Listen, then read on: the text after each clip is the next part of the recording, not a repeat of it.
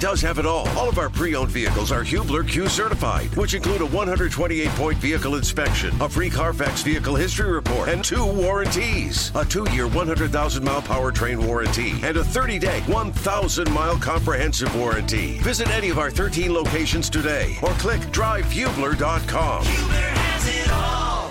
Jake, I kid you not. Um, I texted Rick Venturi earlier today. We chatted a few days ago on the phone. Very gracious to come on with us. And he goes, Yeah, just send me a reminder on Thursday morning when you wake up. Um, what time do you think Rick Venturi woke up this morning? 5 a.m. Probably listening to CCR. At, this was an appropriate bump in, I'm guessing. At 4:01 on this Thursday morning, Rick Venturi rose to start his day. Coach, are you are you alarm at 4:01 a.m. or is this natural body clock? Oh, absolutely not. I've always had the work kind of the work schedule of a farmer to be honest with you. I've always done my best work early in the morning. Now I'm not up very late at night. I got to admit that one, but uh I get up every morning and I like to get my 4 hours of work in before uh Miss Sherry gets up and so basically I my my first three hours is normally spent on the you know the football issue today. Today it's uh, this week. You know, obviously I'm beginning to really start to pound the draft and look at tape there. And then the last hour is to check the NBA box scores, Major League box scores, and look at the, the horse racing for Saturday because Miss Sherry and I both are big horse race fans. Matter of fact, I hit two uh, at Tampa Down Saturday and into Sam Davis, which is a big Derby prep. Uh, I won that with uh, my guy Luis Saez, and then uh, I hit on the uh, what do they call it, the Sun Coaster, which is a prep for the Oaks. Uh, I hit a 38 to one with my jockey Samy Camacho. So it's three. Now- it's three hour, three hours of work and one hour of fun, and then uh, and then I make the coffee, Miss Miss Sherry, and we we go on with the day. Now, now, Rick, I, I think most people know because I've mentioned it before that your son Jason and I, you know, he's one of my guys, right? Uh, I'm going to have to let him know not to count on. uh, I'm going to send him a text not to count on as much inheritance as he had originally thought. you know, right? I heard winners in that listen, though. Listen, you guys. Listen, you guys, and and Kevin, you have to know this. I, I'm probably the only guy that knew Bill Belichick, Nick Saban, and Jay Query before they became icons. Oh gosh, Well, Coach. thanks. This ego's as wide as 465 right. now. Hey, um, I get his. So here's the question: Did the Indianapolis Colts now find themselves the guy that we're going to be able to say ten years from now? The Colts discovered him before he was exactly that we know. What do you see in terms of this hire of Shane Steichen? Your thoughts on the direction now the franchise heads? Yeah, that's that's a good question. I, you know, ten years from now, you know, whether or not that uh, Shane Steichen makes a great head coach, you know, that that's a bit of a crapshoot. You know, we're in an era now where there are no known commodities. The only known commodities, proven winner head coach, was you know was Sean Payton, and you know we have way too many holes uh, to give away that much draft capital, um, you know, to get into that market. So uh, you go to the next step. The next step is, you know, top flight assistants, uh, top flight assistants, which you don't know whether any of them are going to be great or not. You hope you get Zac Taylor and not Hackett. I mean, really, it comes down to that. In my case, I'm very happy with the hire, and I'm very higher with the venting process. I don't think you can vent enough, and particularly when you're not in direct competition with another team. I, you know, I think the fact that the Eagles went all the way helped us because he he was going to be available, just like Callahan. Kafka not quite as long. Raheem was always there. That was my my top four. Steichen was always number one. And you know, you you always when you interview here, obviously you're looking for leadership, organization, uh, you know, um, the skill sets, uh, presence, the skill sets that make a head coach. But in my case, you know, I think this is a little bit different times in 223. I think in a way it's a little bit like the draft, uh, Jacob. It's you know, if you have equal, if you have equal guys, let's say that you liked Raheem as well as you like Steichen in interviews. But in this case, I think what was really important is that we have to fill some needs. It's like taking a need player when they're equal. And basically, there was a hat trick that I was looking for. Number one, an offensive designer. Uh, number two, uh, you know, a guy that was a play caller legitimately, and number three, a guy that was a quarterback whisperer. And so, in that case, even though there were good candidates, um, the only guy that's really proven there, and he's proven to be a quarterback whisperer with different types of quarterbacks, was Steichen. So you know, I'm I'm very happy with that. I I like the press conference. I don't I don't need a comedian. I don't need a guy that talks about his faith. I want a hard nosed football guy that is forceful, that is a top X and O guy. That when he starts talking about football, it's all football. And you know, I really like that. I don't know him personally, but I know his body of work because I I watch tape to determine what I think. But I like I said, I really uh, like the hire. I do believe that this in 223 is the best possible uh, outcome of the search. Uh, you know, whether or not uh, he becomes a great head coach, you know, we will find out. I mean, we'll we'll see that. Nobody can predict that at this moment. Again, Rick Venturi is with us. 4:01 a.m. No need for the alarm for Coach Venturi. I think he might be off to the Gruden compound a little bit later today. We will chat 2023 quarterbacks, his early thoughts there, and a few other things with the coach this morning. Um, I, I want to flip sides of the ball. Um, obviously, Shane Steichen and that hire speaks for itself offensively. The retention of Gus Bradley, Rick, I think a lot of people just assume it's a foregone conclusion. You and I have had conversations though, and and you know think that you know at times I think people just got too content with the defense last year because the offense was so horrid. Yeah, there's no question about it, and there's certainly a natural um, tie-in with Steichen and uh, Gus's staff. They all work together at San Diego, so the, the familiarity is there. Uh, as I said with John yesterday, if, if he doesn't retain him, it'll really be a message that's sent. I, I assume that he will retain that guy, and I certainly hope he holds above. Above as a star. You, you can't let Bubba out of the building. Uh, but I do think, you know, and, and I think you're making a good point. I think our defense – and, and I like Gus Bradley. I, I'd like to keep Gus Bradley, but I would like to keep him qualified with some mandates. I think that our defense got a real pass because the offense was so putrid. I mean, I could I don't even want to go into the, the offensive stats because all you had to do was watch it with your eyes. But defensively, there were several games, I think seven or more, that one defensive stop, as bad as the offensive was, one defensive stop would have made the difference, would have won the game, and we never got that in the fourth quarter. And when you look at some of the stats that I look at, because I know the difference in what stats really matter to playoff and not, when you start looking at them, at the end of the day, it's 28th in points given up, 32nd in the red zone. Uh, opponent's quarterback rating, number 30, 96 3 opponent's pass percentage, number 31, 70%. And then the worst stat of all, which was the killer, is fourth quarter defense, number 31. And then you could add the fact that we went from number two in takeaways to number 20. So there's a hell of a lot of work to be done.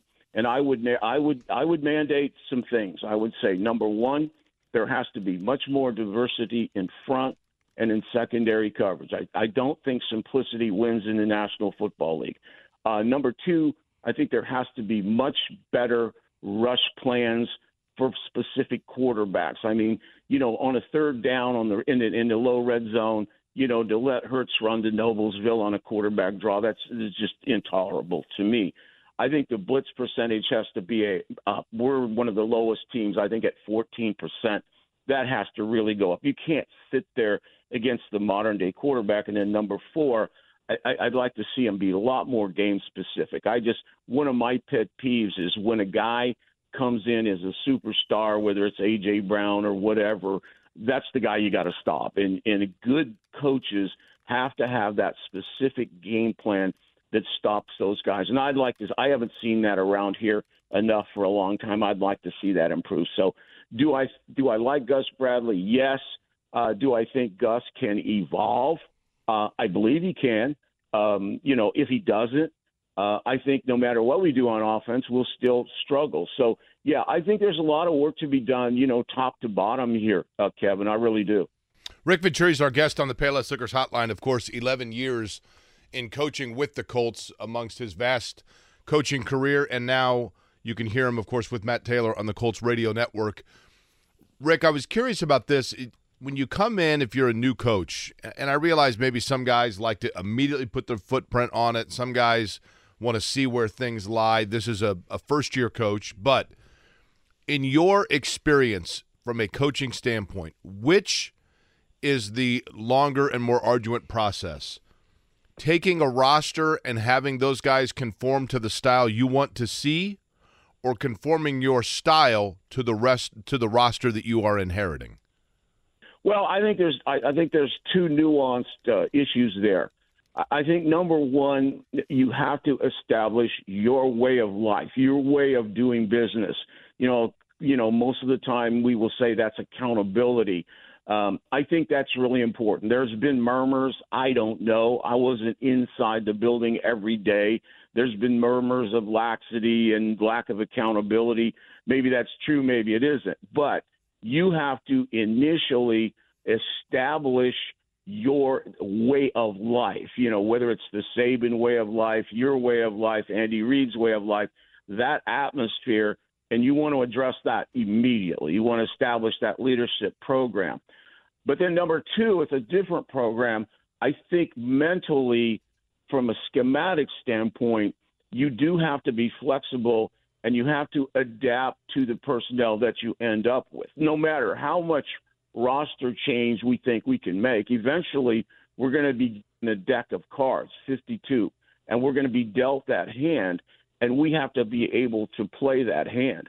And one of the reasons that you know I like Steichen, with going back to my first premise, was yes, I think Philadelphia has done the very best job of adapting to modern day football. In other words, they have developed an NFL passing game and they have improved Hurts, but they have taken elements of the college game, the NCAA game, the zone reads, the sweeps, the quarterback uh, designers, uh, and they've added them and they've successfully done it. It's not that easy. And they have really, to me, state of the art offensive scheme for the modern day kid. But at the same time, he's also been the quarterback coach with Herbert who was rookie of the year.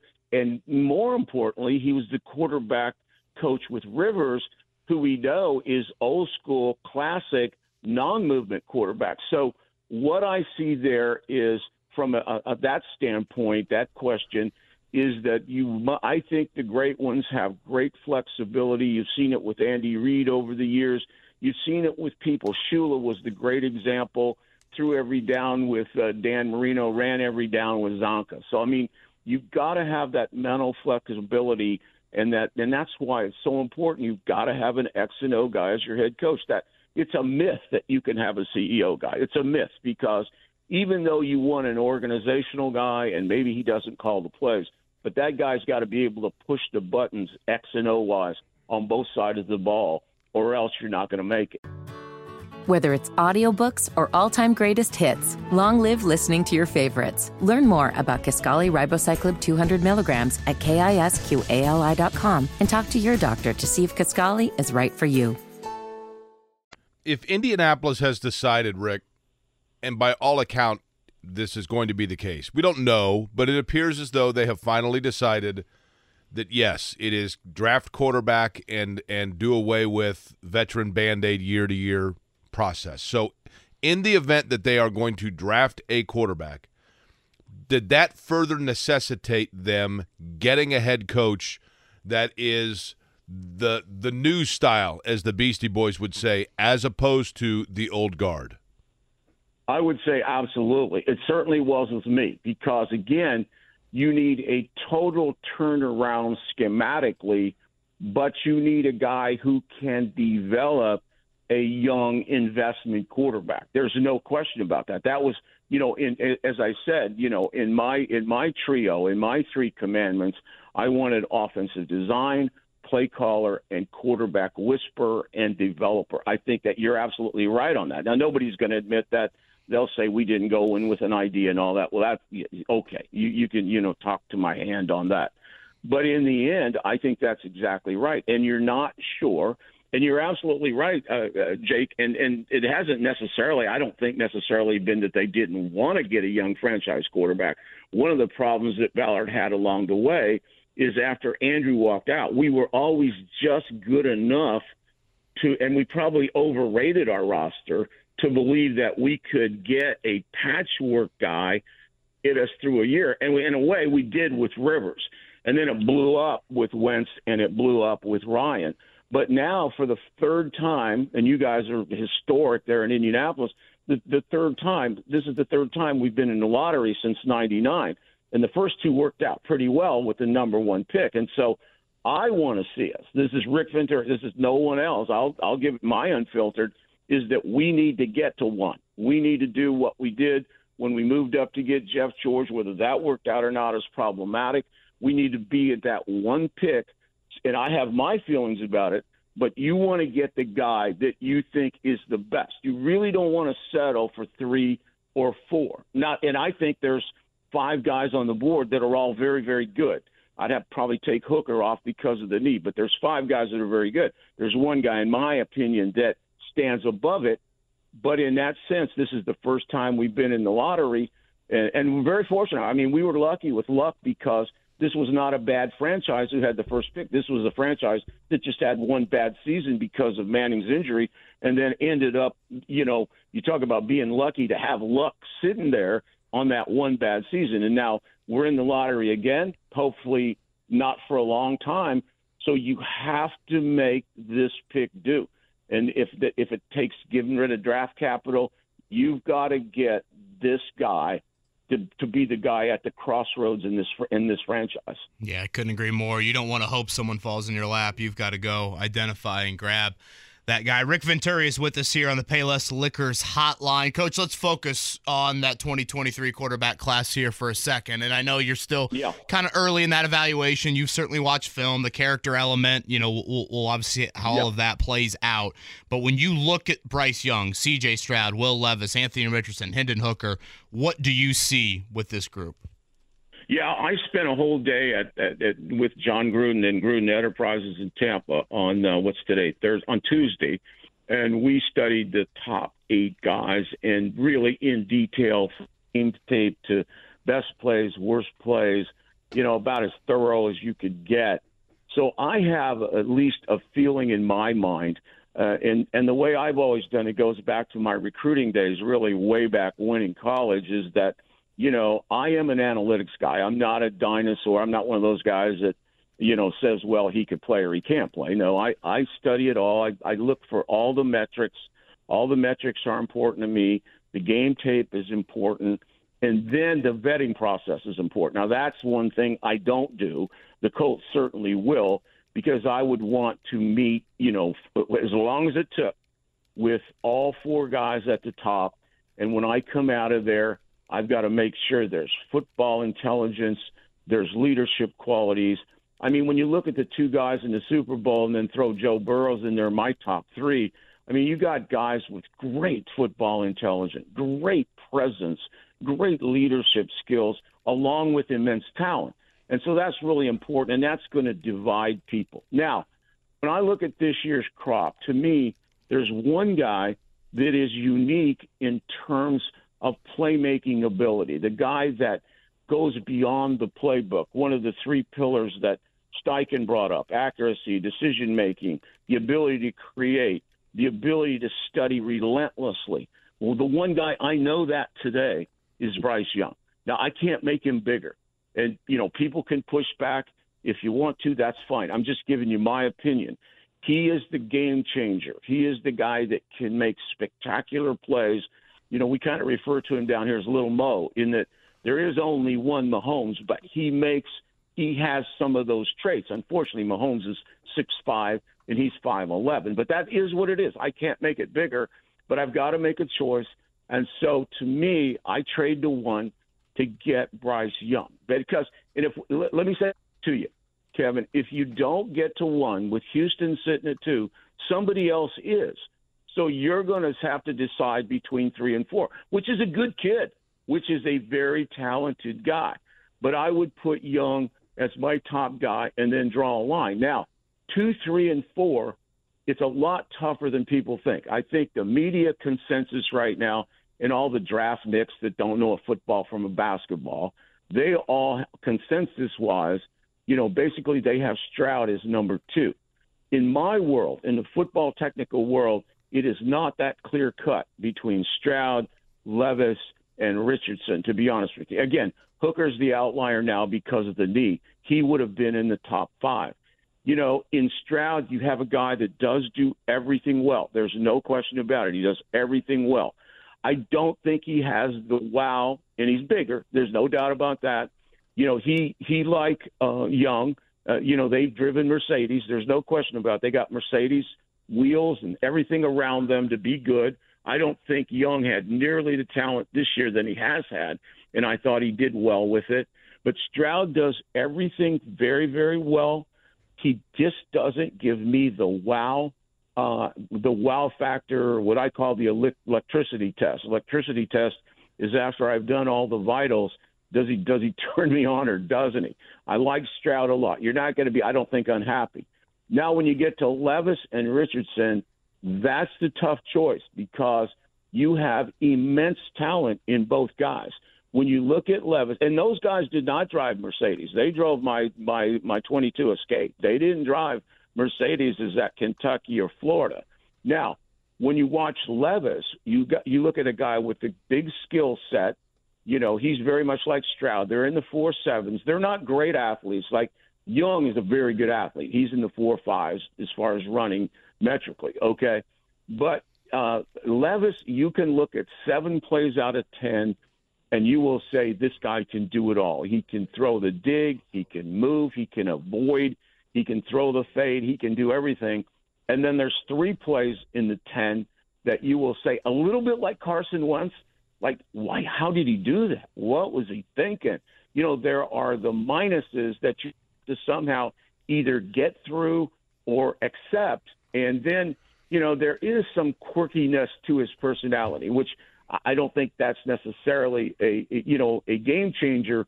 But I also, you know, you know, I don't want a weirdo at quarterback either. Okay. Now, the the most I think problematic guy is Richardson. Richardson has immense talent.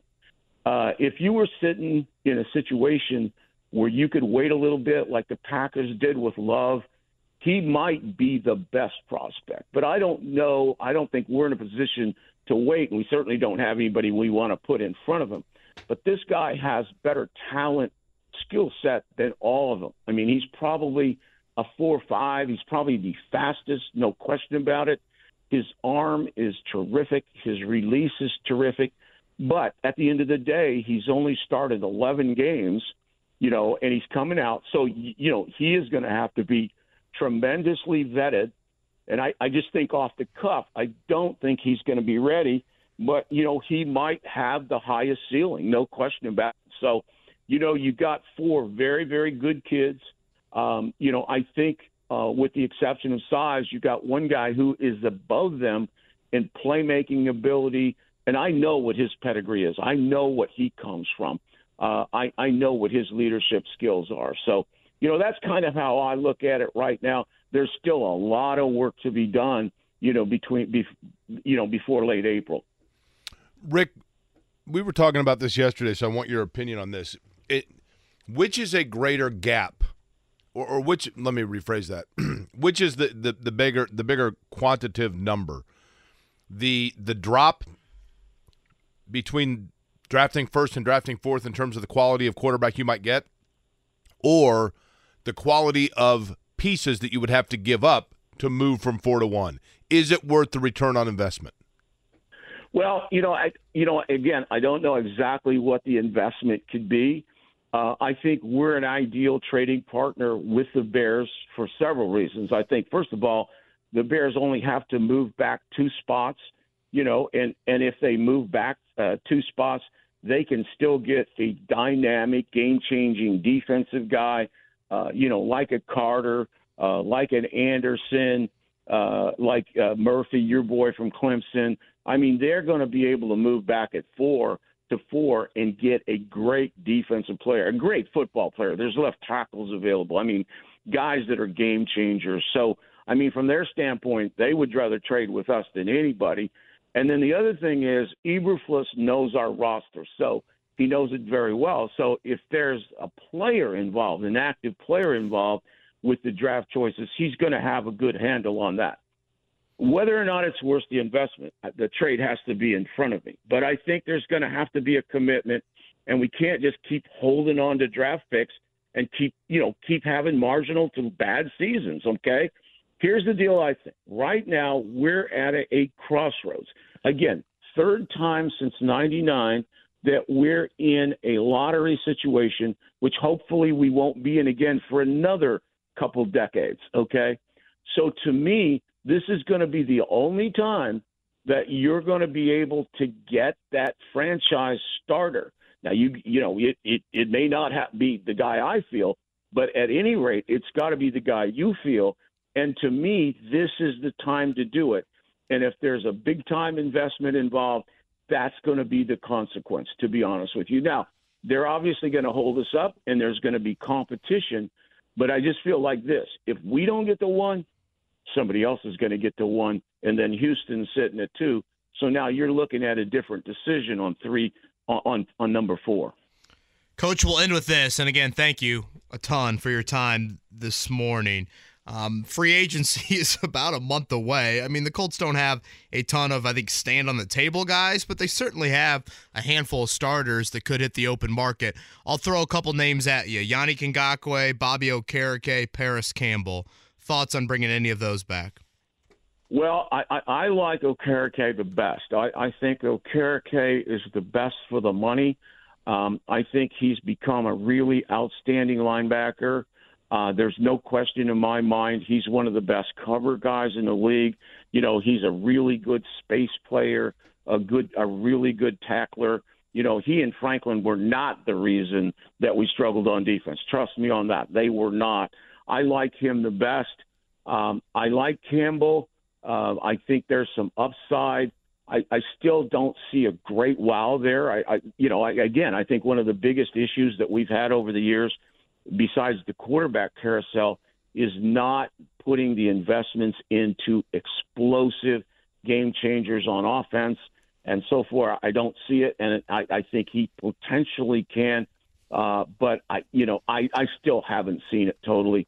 And then uh, with Ngakoue, I like him. I, I like him on my team. Uh, he's a great effort guy.